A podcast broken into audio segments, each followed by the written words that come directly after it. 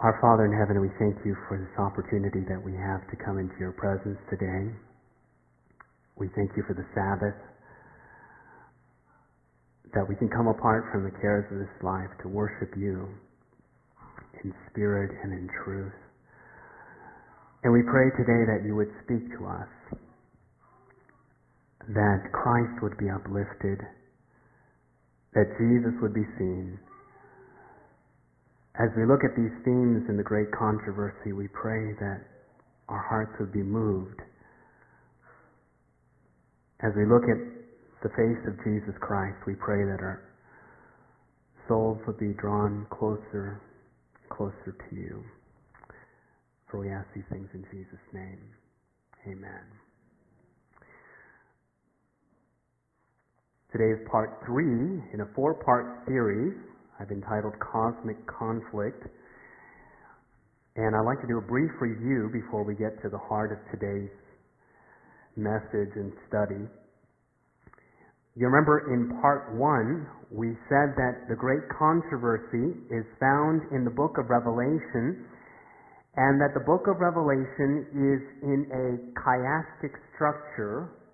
It's in a form of poetry you can see there on the screen that it actually goes into a central point, a climax, which is Revelation chapter 12. Revelation chapter 12 paints that panoramic picture of the great controversy between Christ and Satan.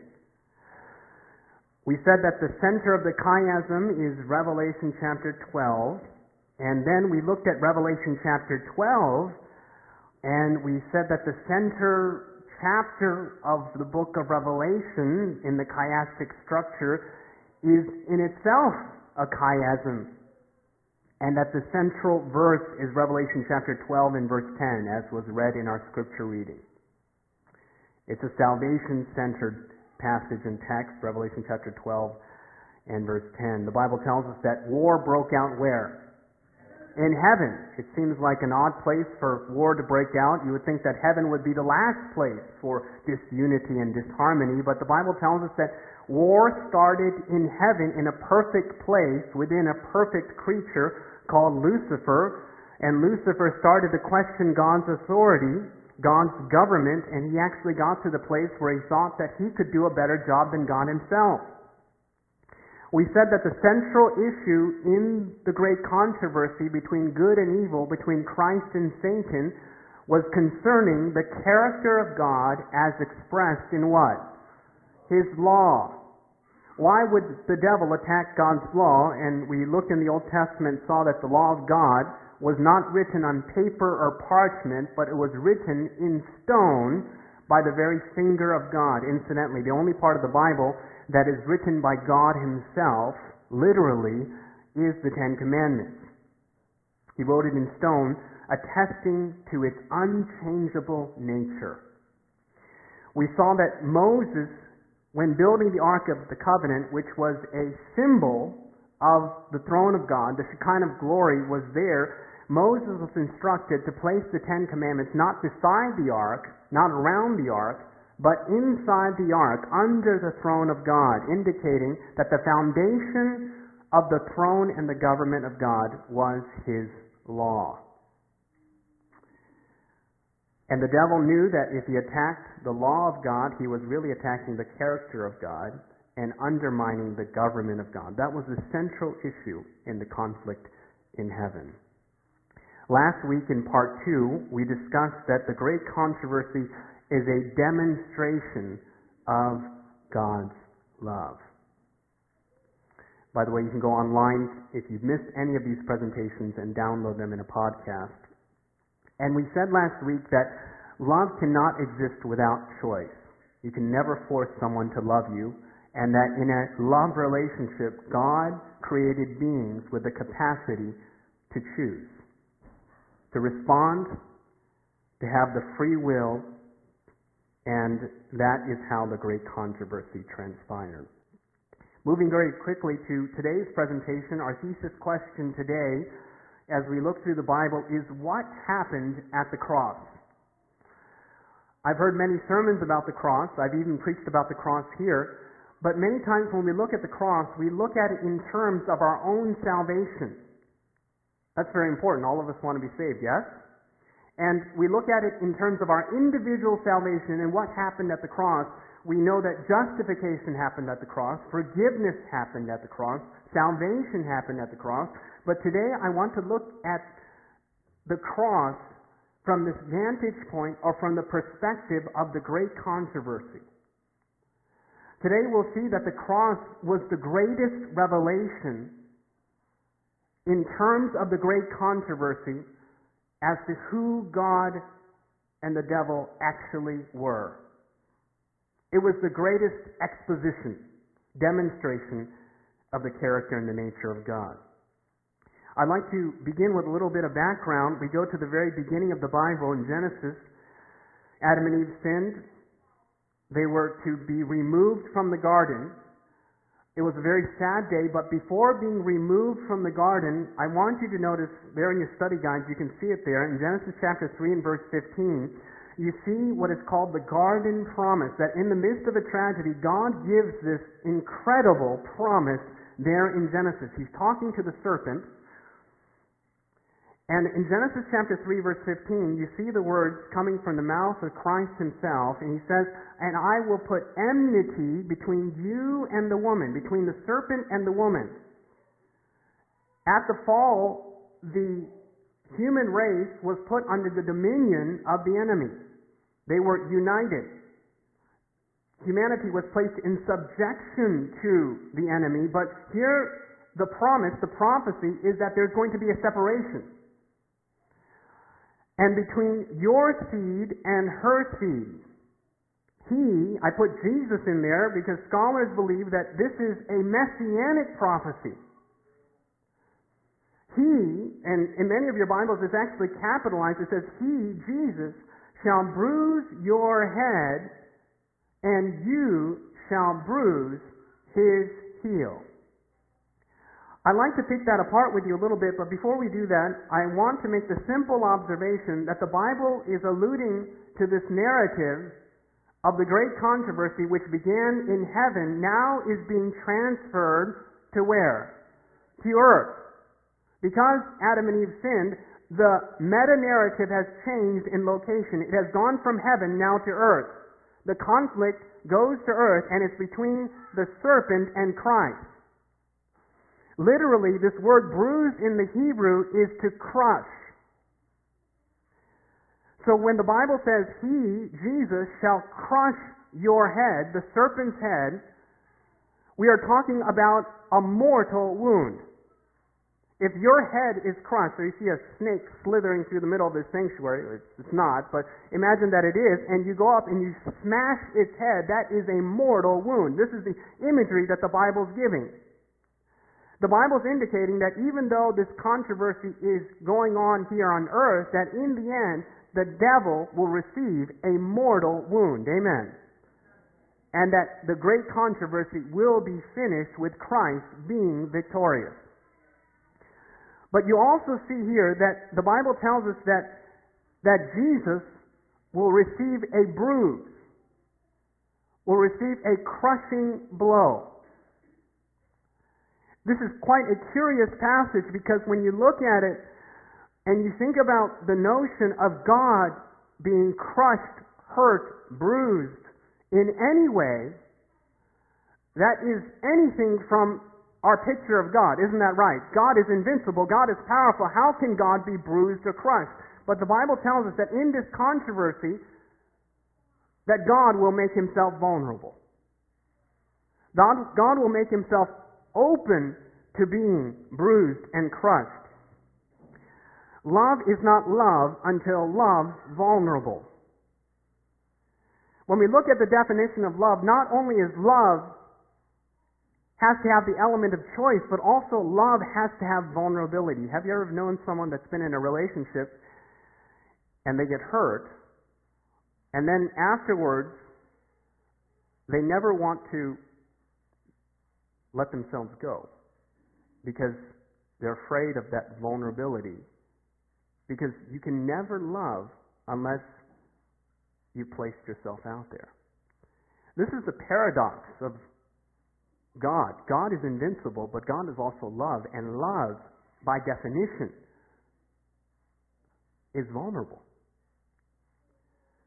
When you give your heart to someone, you have no guarantee of what they'll do to your heart. Isn't that right? They can crush it. And yet, that's what makes it so beautiful. You expose yourself. No one can hurt you as much as the person that you love the most. That is ultimate vulnerability. And here's the definition of vulnerability. I looked it up in the dictionary. Definition of vulnerability. Exposed, listen to this, exposed to the possibility of being attacked or harmed either physically or emotionally. So here you see the indication in Genesis chapter 3 that God the invincible, ineffable, powerful God is going to subject himself to ultimate vulnerability. He will be crushed, yet not mortally, but he will be wounded. This is a quotation from C.S. Lewis. To love at all is to be vulnerable. Love anything, and your heart will be wrung and possibly broken. If you want to make sure of keeping it intact, you must give it to no one, and not even an animal. Wrap it carefully round hobbies, this is what some people do, and like little luxuries, avoid all entanglements, lock it up in a safe, in a casket, lock it up in the coffin of your selfishness, but in that casket, safe, dark, motionless, airless, it will change, it will not be broken, it will become unbreakable, impenetrable, irredeemable. To love is to be vulnerable. And what we need to do, friends, is, is put ourselves out there. Amen? That's what God did. Love even without the guarantee that they'll love you back. How did God do this? How did God make himself vulnerable? Very quickly, you can see it there in your study guide. You see in Exodus chapter 25, verse 8, him talking to Moses, he said, Let them make me a sanctuary that I may dwell among them. Here you see God that has been separated from humanity by sin, but he says, Let them make me a sanctuary that I may be close, I may dwell with you. On the screen, I have a picture of a sanctuary. This is the Mosaic sanctuary that Moses was instructed to build. And you'll notice that in this sanctuary there is no floor. The Shekinah glory resided in that tent, in that tabernacle, in the most holy place, in the Ark of the Covenant. That was where the presence of God dwelled. But there was no floor to be in the sanctuary, indicating that heaven came as close as it possibly could. Amen? When heaven came down, it came down all the way. There was no barrier, no floor between heaven and earth. But notice that the sanctuary was enclosed. There was a package of fabric around the sanctuary so that people could not visibly see God face to face. He had to be veiled behind something. It was not because God did not want to reveal himself to us, but because of sin, we would have been destroyed by the presence of God. So God had to package it in a sanctuary, but heaven came all the way down. This was an allusion to what would happen in Jesus. No, notice what happens in Matthew chapter 1 verse 23. Behold, the virgin shall be with child and shall bear a son, and they shall call his name Emmanuel, which is translated, and I want you to notice the language here, God with us. Here in the incarnation of Jesus Christ, the term Emmanuel means God with us. John chapter 1 verse 14, this is not found in your study guide, but you can write it down if you'd like to do so, and it says, And the Word became flesh. And I want you to notice the language here. And the Word became flesh. Jesus became flesh. God's thought made audible, and did tabernacle. This is sanctuary language. God tabernacled among us, and we beheld His glory, glory as of the only begotten of the Father, full of grace and truth. You can see the intentionality of God.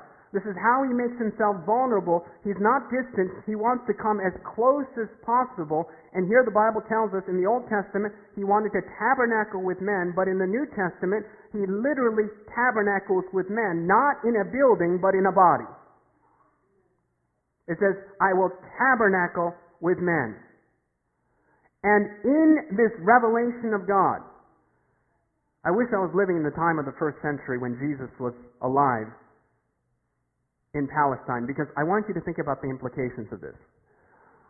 Every smile, every laugh, every look in the, in the face of Jesus Christ, every handshake, every hug was a revelation of who God was. You wanted to know what God was like? Just look in the face of Jesus. I mean, what a powerful time to be in. That's why the Bible says, and we beheld his what? His glory, his character, his face. Every interaction with the face of Jesus Christ was a revelation of who God was, was and is that the world had never seen before, including the universe. The universe knew who God was, but in this revelation, they had never seen this dynamic revelation of who God was. And when you read the New Testament and you see all the acts of Jesus Christ, every action is a message of God's character. We're told in Desire of Ages, in stooping to take upon himself humanity, Christ revealed a character opposite of the character of Satan. Remember in the great controversy, Satan wanted to be like God, but you see that here God becomes a man. We go very quickly to Gethsemane. We're talking about what happened at the cross, but we want to look at it from the vantage point of heaven, from the vantage point of the universe and the great controversy. When Jesus was staggering there in Gethsemane. I can't help but think that the angels that witnessed Jesus prior to his incarnation and would come before his presence and say, Glory, hallelujah, and would fall down in worship and adoration before God, now sees God, Jesus, staggering in Gethsemane. And what had happened here in Gethsemane was that Jesus, the sinless Christ, was in that moment feeling the weight because the transference of the sins and the guilt of the entire human race were being transferred to the Son of God. I think that all of us, if we're honest with ourselves, will admit that we've experienced guilt. Shame. I think, if we're honest, we probably experience that every single day, unless we're covered with the forgiveness of Jesus. And I can think of many instances in my life where I've done something and you feel guilty. You feel that shame. Now, multiply all of the guilt that we've all experienced in our lives, past and will experience in the future. And you combine them all just, just in this room, and imagine placing it upon one person at one point in history. Multiply that by a billion. Multiply that by every human that will ever exist and has existed, all the sins that have been committed and will be committed all the guilt compressed down to one point and placed upon one man, and that is what Jesus experienced there in Gethsemane.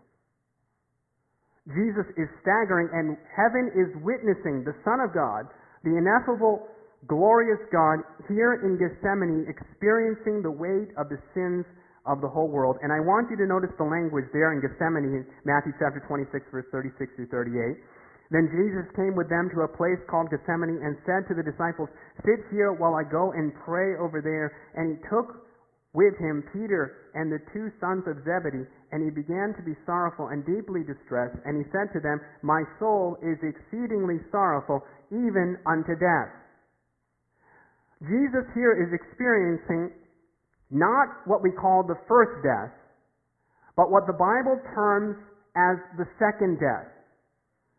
The difference between the death that we all experience in this life, or will experience in this life if the Lord doesn't come, is not the second death. The second death is what the Bible terms eternal separation from God.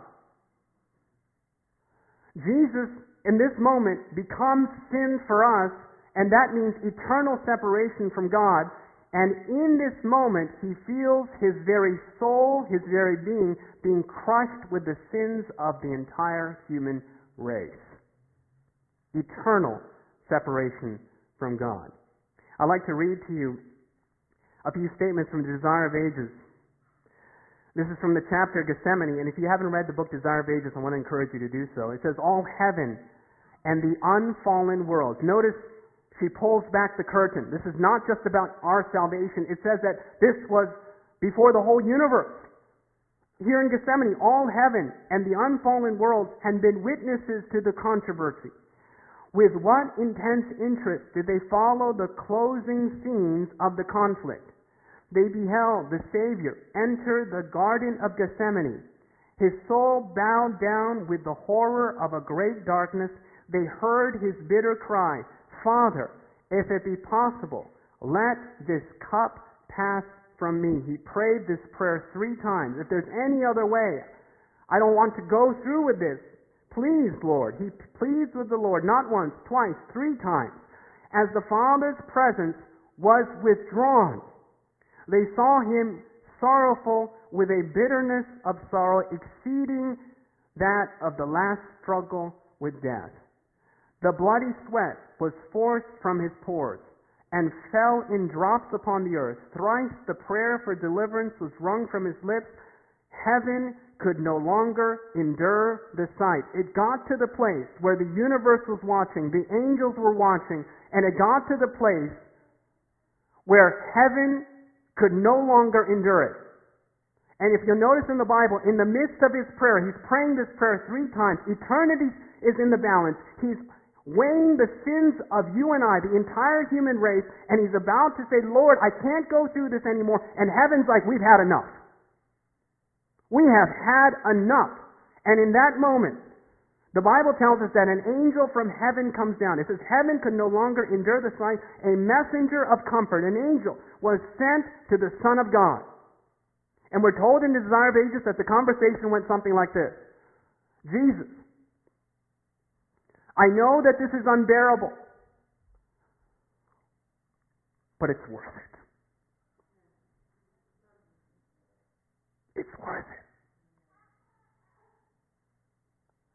And in that moment, Jesus made his decision. This is killing me, literally, but I'm going to do it. I'm going to do it. And he thought of you. And that's what carried him through. It was in Gethsemane that the cross became a reality. And heaven stood back in awe that a person so sinless, so pure, so undeserving would bear the brunt of the wages of sin.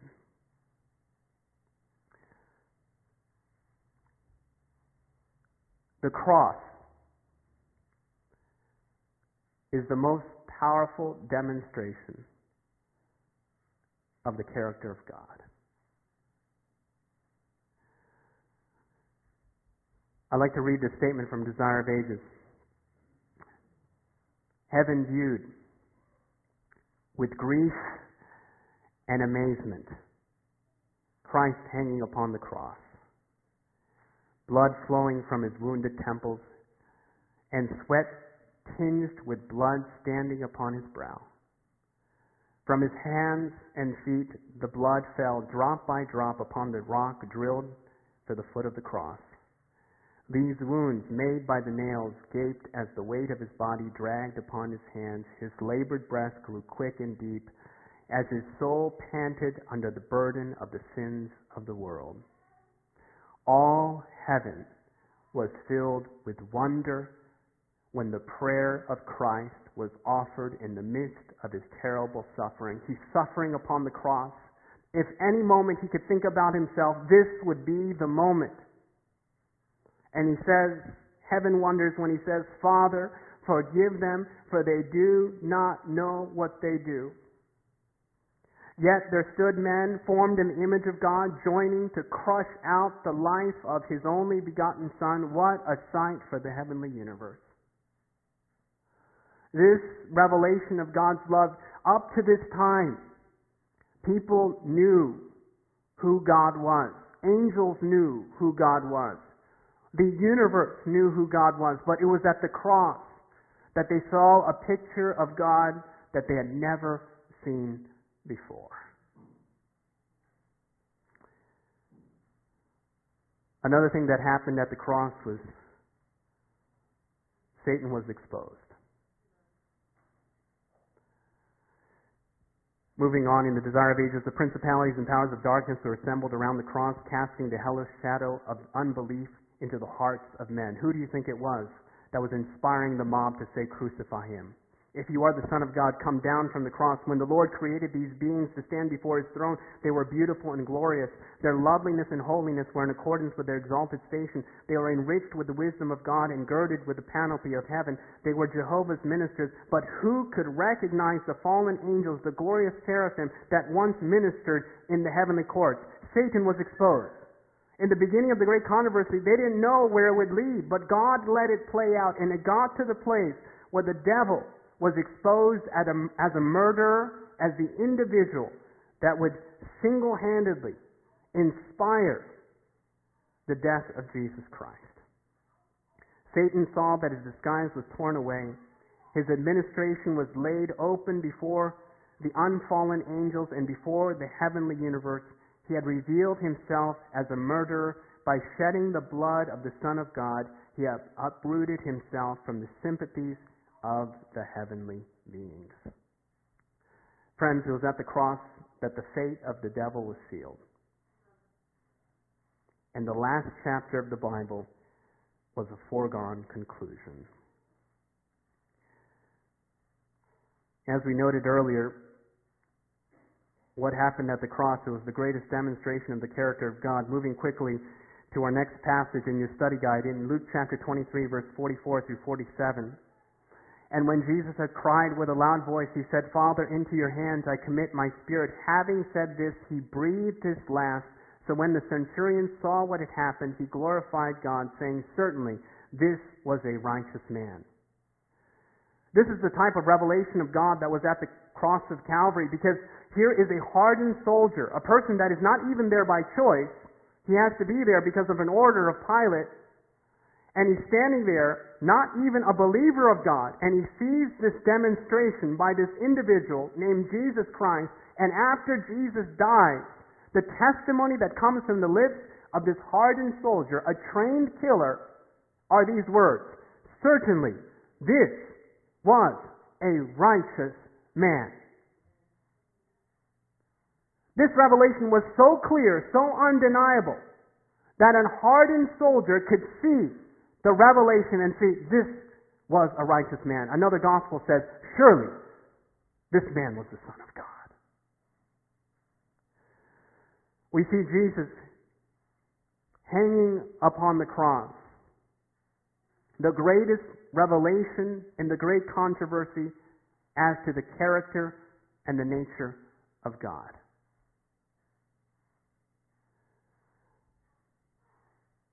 our last statement here this morning. By coming to dwell with us, Jesus was to reveal God both to men and to angels. He was the Word of God, God's thought made audible. Our world is the lesson book of the universe. God's wonderful purpose of grace, the mystery of redeeming love, is the theme into which angels desire to look. And it will be their study throughout endless ages.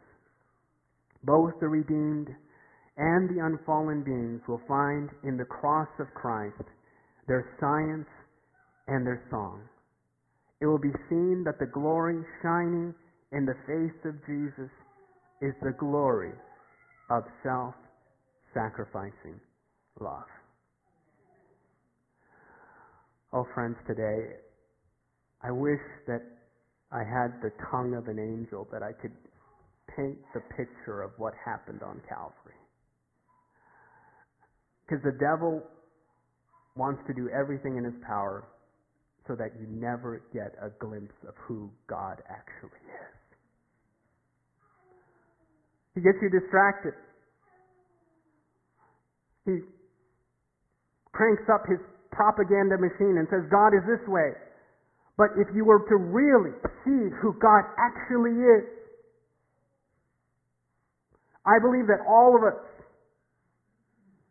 would be melted, softened, and motivated to respond. It's this glimpse of Jesus that the devil wishes that you would never see. Because in that moment on Calvary, God became vulnerable. He opened himself as never before. And it's in this moment that heaven stood back in wonder and awe and praise as to who God is. Our last passage here this morning as we close. 2 Corinthians 4, verse 6. You can see it there in your study guide. It says, For it is God who commanded the light to shine out of darkness, has shone in our hearts to give the light of the knowledge of the glory of God. I want you to notice the language here. The light of the knowledge of the glory, glorious character in the Bible. The light of the knowledge of the character of God is found in the face of Jesus Christ. The Bible tells us that Jesus is the Word. He's God's thought made audible. And up to the time that Jesus came, there was a misrepresentation of the character of God. But when Jesus came and revealed Himself, God's thought made audible and hung upon the cross, there was no denying as to the character of the God that the universe served.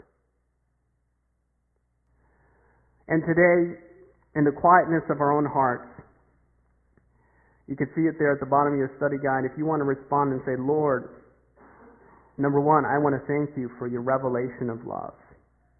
Amen. How many want to say, Lord, thank you?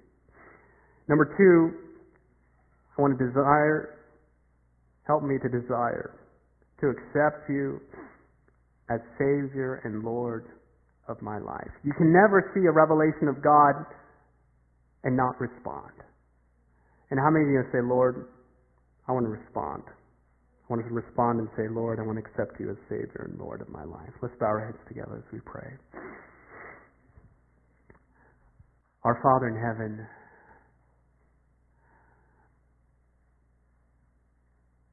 today we come to you with many ideas about God that are simply not true. Lord, all our lives we've been fed many lies. But today we want to ask that you would reveal yourself to us in our minds and hearts what you have done for us on Calvary. The eternal price that you paid. We pray that this revelation would melt our hearts, would motivate us, would compel us would move us to respond to you because we love because you first loved us. I want to thank you for investing all of heaven in that one gift of Jesus Christ. And today we pray for clearer, more distinct revelations of Jesus Christ and that you would shine through each one of us. Bless and keep us to that end, for we ask these things in Jesus' name. This media was brought to you by AudioVerse, a website dedicated to spreading God's Word through free sermon audio and much more. If you would like to know more about Audioverse, or if you would like to listen to more sermons, please visit www.audioverse.org.